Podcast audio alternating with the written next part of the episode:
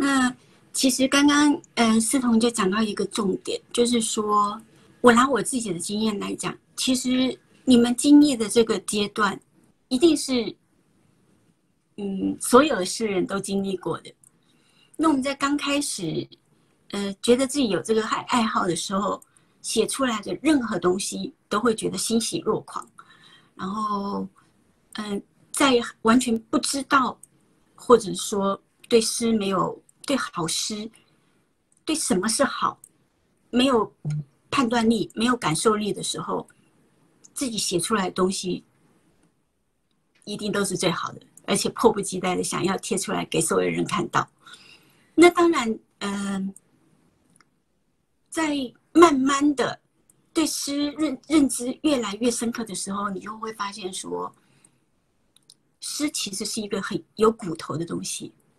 他是很有骨气的，他跟外界的这些，比方说我们现在吸引了多少赞呐，或者说别人对你的称赞呐，跟这些东西其实是，可能在最刚开始这这种温和的，然后我鼓励你，然后要你写下去，这个东西这个时期是有用的。当你写出有一定的自我的风格的时候，你就会发现说。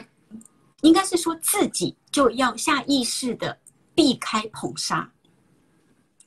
嗯，这个就要讲到说以前的呃，在一些那个宫斗的电视剧都有教我们，就是以前的那个小妾，就大夫人，大夫人过世之后，小妾来来当家，都一定嗯，大房那边的儿子女儿，聪明的小妾就是。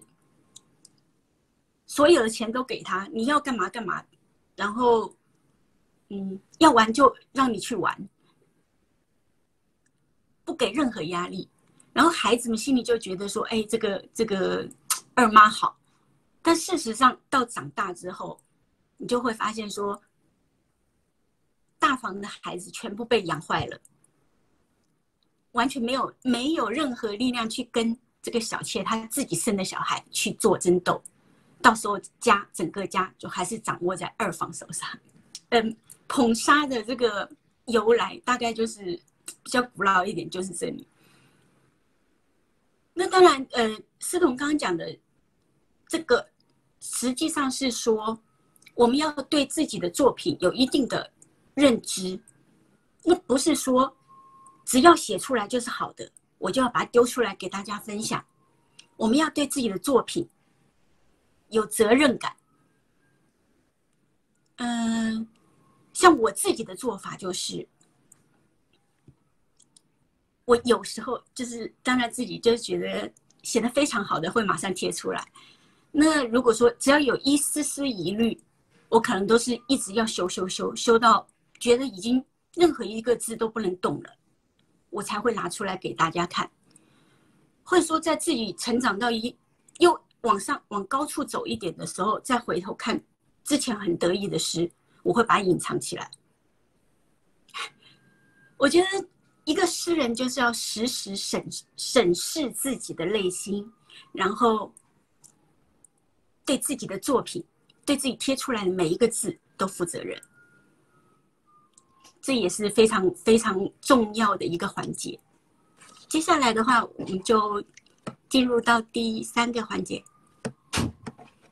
然后，哦，那我的准备是说，白露的一一首一尾，《荒野之美》是白露的开篇，那结束呢就是榴莲，最后一首诗。我先把它读一下，榴莲哭了一夜就走了。毕竟我们只是在廊下躲雨，屋檐是别人的，灯光温暖也是别人的，属于我，已颓红的自怜和正在剥落，又逐渐形成另一种剥落的门扇，虚掩。映照着时间的缓缓向前，这院落里的人和树，吃过的月光，仍在夜晚时发出沙沙的声响。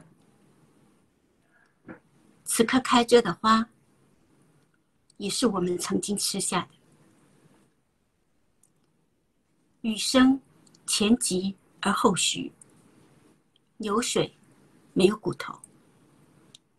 这荒野的路上，看不到半个人。那当然，呃，在这里呢，牛年的结尾就又回到了白鹿的开篇——荒野。从荒野到荒野，嗯，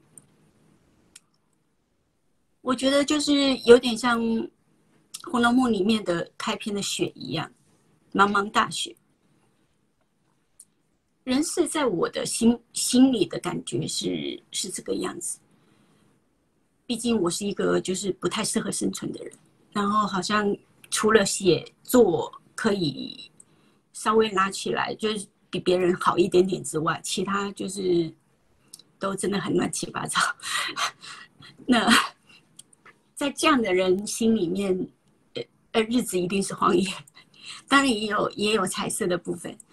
不建议大家都写自己的黑暗面哈，我就想来讲一讲，嗯，大陆有一个学者叫盛燕，他有平息我的这首诗。那我觉得窃窃私语在这个写跟评这个方面做的非常非常的出色。嗯，我看到很多。刚写诗年很短的小诗人们，那个进步都非常非常的快，因为他是同时的在在诗跟评同步进行，而且真的非常棒。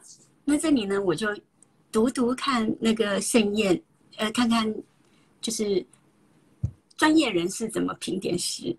那当然，我们的小朋友们也不会输他们啦，日后。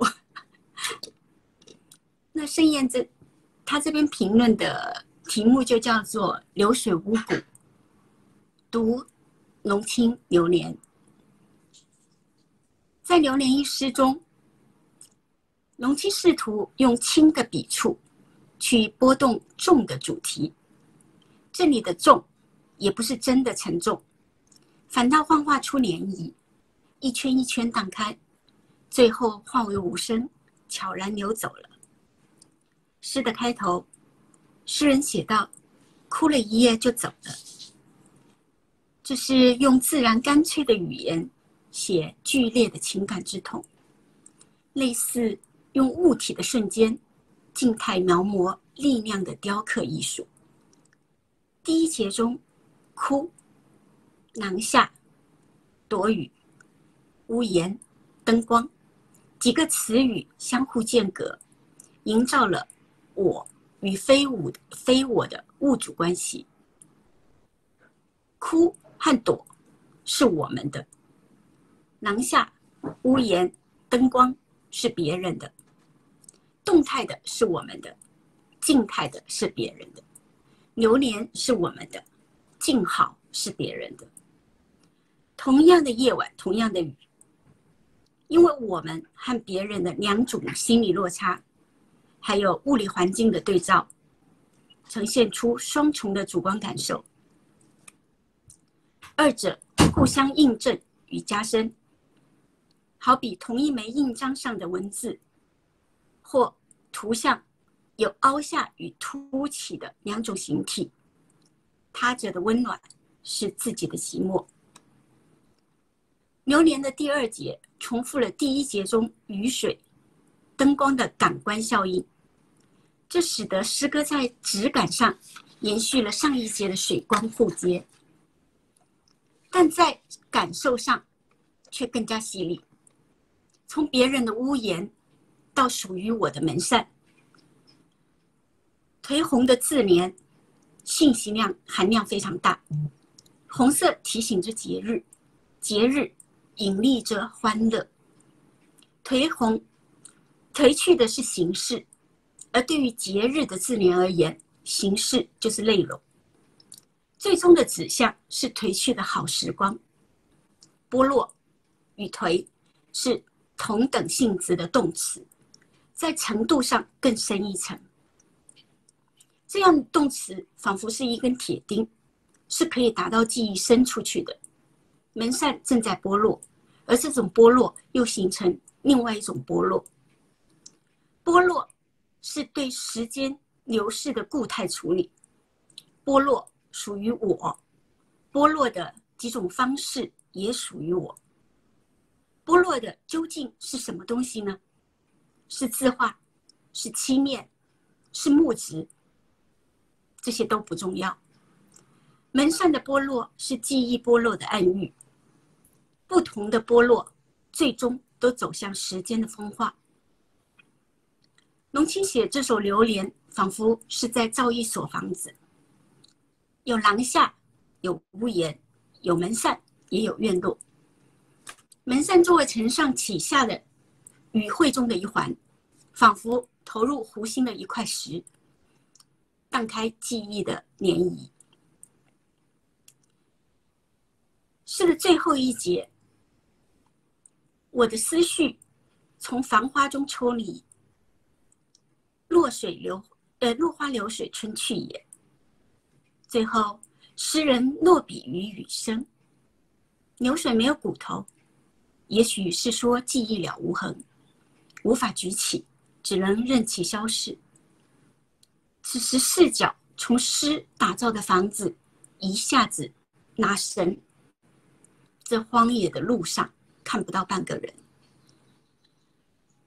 这是隐隐绝力的孤寂孤寂，而视视角的远景深入，使得诗有开阔之势。这是诗中的情愫，从个人化中跳脱，指向苍茫的共同体验。流年妙在柔静的古意，却看不出痕迹。从起笔到终了，诗人没有刻意寻古。却于不经意处得起真意。曾经盈盈一水间，脉脉不得语的我们，就此别过。那他的这一篇呃评论，我是觉得非常的深得我心哈。那当然就是我们写诗的人，不管人家写的好不好，都是首先就是非常感恩的心，因为因为诗人其实真的是非常寂寞的一群哈。虽然我们呃窃窃私语现在是非常火火热，因为有这些嗯年轻的心血，真的让我觉得自己都好像重新又回活回来那种感觉。嗯，宝宝再举手。盛燕老师这一篇，我那时候读了之后，我就觉得非常的棒，因为这个专业解读。然后我也是觉得，最近就是因为跟我们的于墨老师呢。从旁学习的过程中，我才发现到原来读诗真的是一门技术，对，所以有时候我自己都觉得说，我受了这样子的一个训练，我都不见得可以把呃一首诗解读的这么的精精细细致，所以我认为这是读诗评诗，这个可以跟写作两回事是分开来看的。对，譬如说，像我自己觉得说，我可能呃掌握了一些写作的技巧或是什么，就是至少我觉得我是有及格的。但是我觉得我在读呃进展，所以我觉得专业读诗的人真的是对于写作者一个非常大的支持跟鼓励。然后其实像我觉得刚延续龙青讲到一个很大的重点，就是。你要先，我觉得写作是一个什么样的过程？尤其写诗是这样的事情，是你越来越了解自己的一个一个过程。你在建构一首又一首诗的过程，你在每天的这个换物练习跟格物练习的过程中，你越来越知道你自己是谁，然后你越来越能够拼凑出自己的样子。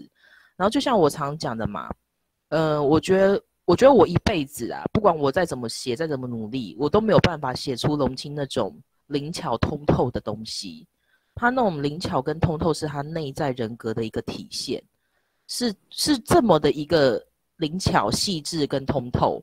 然后我自己的诗，到就大家知道我的诗是相对来讲比较难懂的，然后比较厚重、比较扎实，甚至是很沉重的。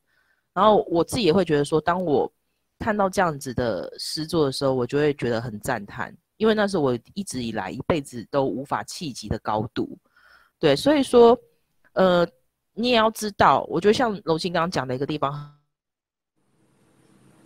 呃，这个要有自知，你要知道你自己的长处。像譬如说，我就知道我不是一个像龙龙青这样灵巧、细致、通透。不会想要去挑战小事，因为我知道我写不好，不是，就是我再怎么解，所以我就会好好的去经营。我现在目前，呃，我可能写中长诗会比较适当，因为我我可能要，因为我可能已经抓到那种中长式的某篇布局跟架构的一些技巧，所以其实，在龙青老师的诗里面，我常常可以读到那种就是自己没有的部分，然后深深的去。觉得就是赞赞叹跟惊艳，那这是很好的一个阅读体验作品。那因为大家都知道，就是我我没有在讲客套话，真的没有。我跟龙庆老师就是那种十几年、将近二十年的好姐妹。然后大家就会讲嘛，你要看一个人的那个友情会不会崩啊，会不会坏，就是一起出国去旅行嘛。我们一直出国旅行那么多次，还去到一个多月，然后都没有崩哦，都没有事情哦。然后当然就是我们在很多事情的一些看法上面，或者是处理方式上面，其实是有有时候是很大不同。然后我也会跟他吵架啦，那那对，就是大家都会有一些不同的部分。但他就是也是一个非常能够去，就是我我跟他提醒啊，或者是我跟他讲一些事情，他都会能够去好好的思考。然后我都会看到，那难怪这样的人写诗他会一直的成功跟进步啊，因为他不停的在调调试自己。然后但他。的这个我也有听进去，然后譬如说像我一开始写诗的时候，然后他就是提示提醒我啊，你可以怎么做怎么做怎么做，然后在在他的那个提示跟指点之下，我也有了不错的进步。所以我觉得诗人跟诗人之间的互相的这个交流，那种心跟心的互动，其实有时候是就是你获得的不单单只是诗意的一个成长和进步，然后更多的是一个。你你能够更明确的知道自己是怎么样的人，像有时候我都会跟他讲说啊，我们看到什么什么事，我们要自己借，当做借镜，然后让自己不要变成这样的人。然后我有什么做的比较不好或有缺失的地方，他也会提醒我，我也会觉得对耶，我也要改变或什么的。然后就是龙青在这方面都一直做得非常好，对，大概是是是这样。所以又说回来。我觉得评诗啊、读诗这件事情，就是还是要专业的来。那我觉得李于墨老师要不要顺便那个讲一下你的那个精读精读诗的这个这个计划呢？我觉得这个计划可以就稍微分享一下。那我先就我的角度来回答刚刚宝宝提到的两个部分哦，一个是。哦，写作的才性问题，因为龙青姐，我们读龙青姐的《白鹿》就知道说，龙青姐实在很会写小诗。其实写小诗，它需要的是一种除累积之外啊，它也需要灵光乍现。它真的是很依靠天分的，它真的是很依靠你的你的灵感。但是那个灵感，就像龙青姐讲的，它不不一定是来自于说，就是说突然来的，而是你在日积月累之中，然后会让你产生一些火花，那就是你的灵感来源。那所以龙青姐是有这样的天分写小诗的。刚才思彤也蛮谦虚，就是说看了龙青姐的诗，就觉得说自己一辈子也写不出来那样的诗。那可能就是说，诗童的才性不在写小诗上面，就是他的才性是在写中长诗上面。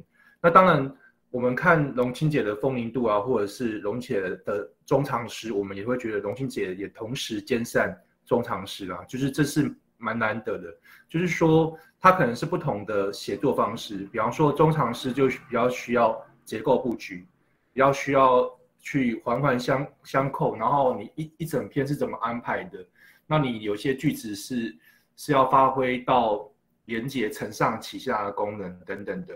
那有些人写长诗，但是你会觉得说它的结构是散乱的，它它它虽然写出来看起来很长，但是你仔细去读，你会发现它里面可能是有很多的，比方说跳接啊，或者是意念的转折，是我们所不知道的。可能作者有他作者的想法，但是就阅读者的角度来讲，我们是没办法理解的。那所以它就会形成很多问题。那我觉得，无论是思彤跟龙清姐在中中篇以上的诗作的驾驭上，其实都处理的蛮好的，然后都蛮值得大家学习的。好，然后另外一个就是诗评跟写作的问题哦。哦，因为我们。从古到今，从中到外，我们常常会有一种先入为主的想法，就是说，好的诗人会是好的诗评家。然后，如果他写不出好的诗，通常不是好的诗评家。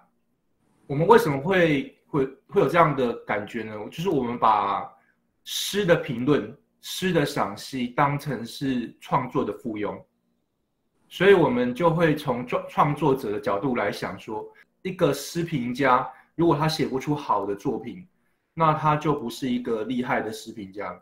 但是事实上，如果我们真的去读文学，不管是古今中外的文学研究、文学评论，你会发现有很多的厉害的一流的诗评家，他其实自己也不一定写得好哦。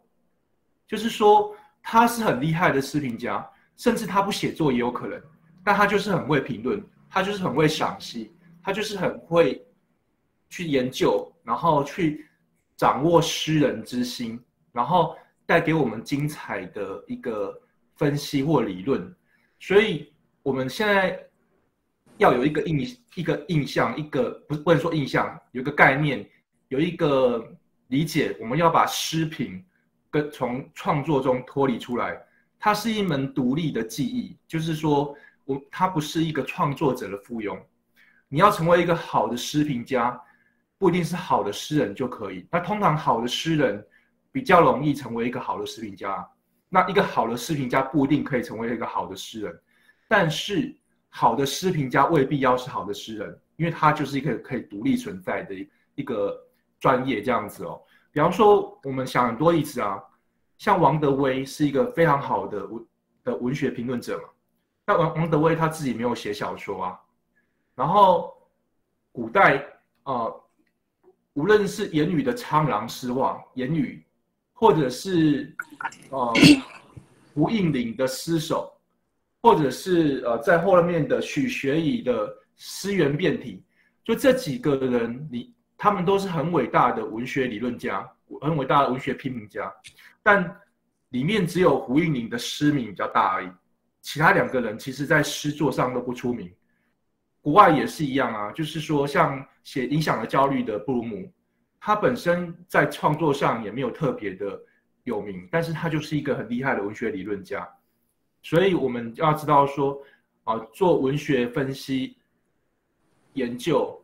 批评的人不不一定是好的创作者，不一定，那有可能兼善啊。那我们要有一个概念，是可以把它独立开来。那至于刚才呃思彤讲说，我我我要带大家做的事情呢，就是读读诗读诗集，因为我们大家都会自己阅读嘛。然后呃，这是我自己多年来的一个经验啊，就是说，呃，如果没有一个好的的呃。引导者去带你读诗，其实你从诗里面，你从诗集里面可以获得的东西是比较灵光的东西，比较散乱的啊，比较属于就是说你跟你个人经验相感发的。那如果有人去带你读，比方说精读其中一两首诗，然后精读一本诗集，你可能会更好、更好的掌握这一本诗集的精髓。所以，我这是我我想做的事情，但是我也不希望来听课的人名额太多，所以现在其实已经超过十个人了。那那我是希望说，呃，到时候前两次试听可以是十五个人，那最后可能是十二个人来，顶多是十二个人来一起交流而已。那所以这就这就是刚才呃思彤讲的我的计划了，就是说我之后会开一个哦，就是带大家读诗、读诗集，不只是读里面的几首诗，而是我们怎么去掌握一本诗集，我们怎么去精读诗作，然后去掌握一本诗集。好，这是我的一个一些对哦思彤或者是对高乃龙清姐的发言的一些回应哦。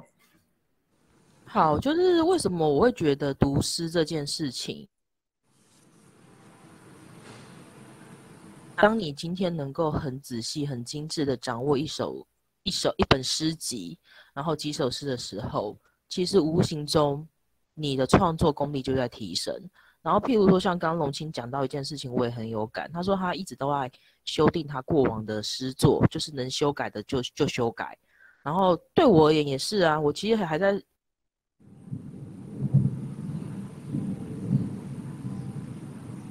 改出来就会发现到说哦，这个真的是改诗这件事情，也可以看到你自己的成长轨迹。所以我在写作的过程中，譬如说像李云墨就会知道嘛，我的第一版、第二版、第三版、第四版，我都会保留下来。为什么很重要？因为我要看我自己成长的轨迹。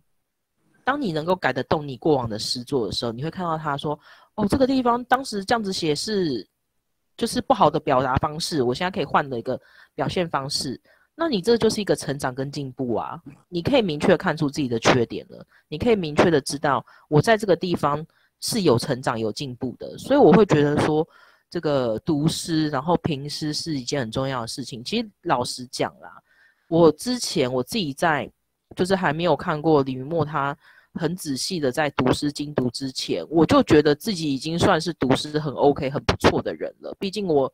硕论写了十二万字里面解析啊，然后创作的一个一个解剖，然后我都觉得自己还 OK 了。但是经过跟着他这样子去训练，然后这样看下来，我才发现到说，哦，我真的不行，我真的很多很多地方还不够好。所以我也觉得说，当你觉得你自己还没有办法写出这个好作品的时候，你只是这个技巧还没掌握到，但是你可以从。如何精精细的、精致的读一首诗，然后掌握一本诗集，去慢慢的累积技巧。因为在这个过程中，你会发现到诗人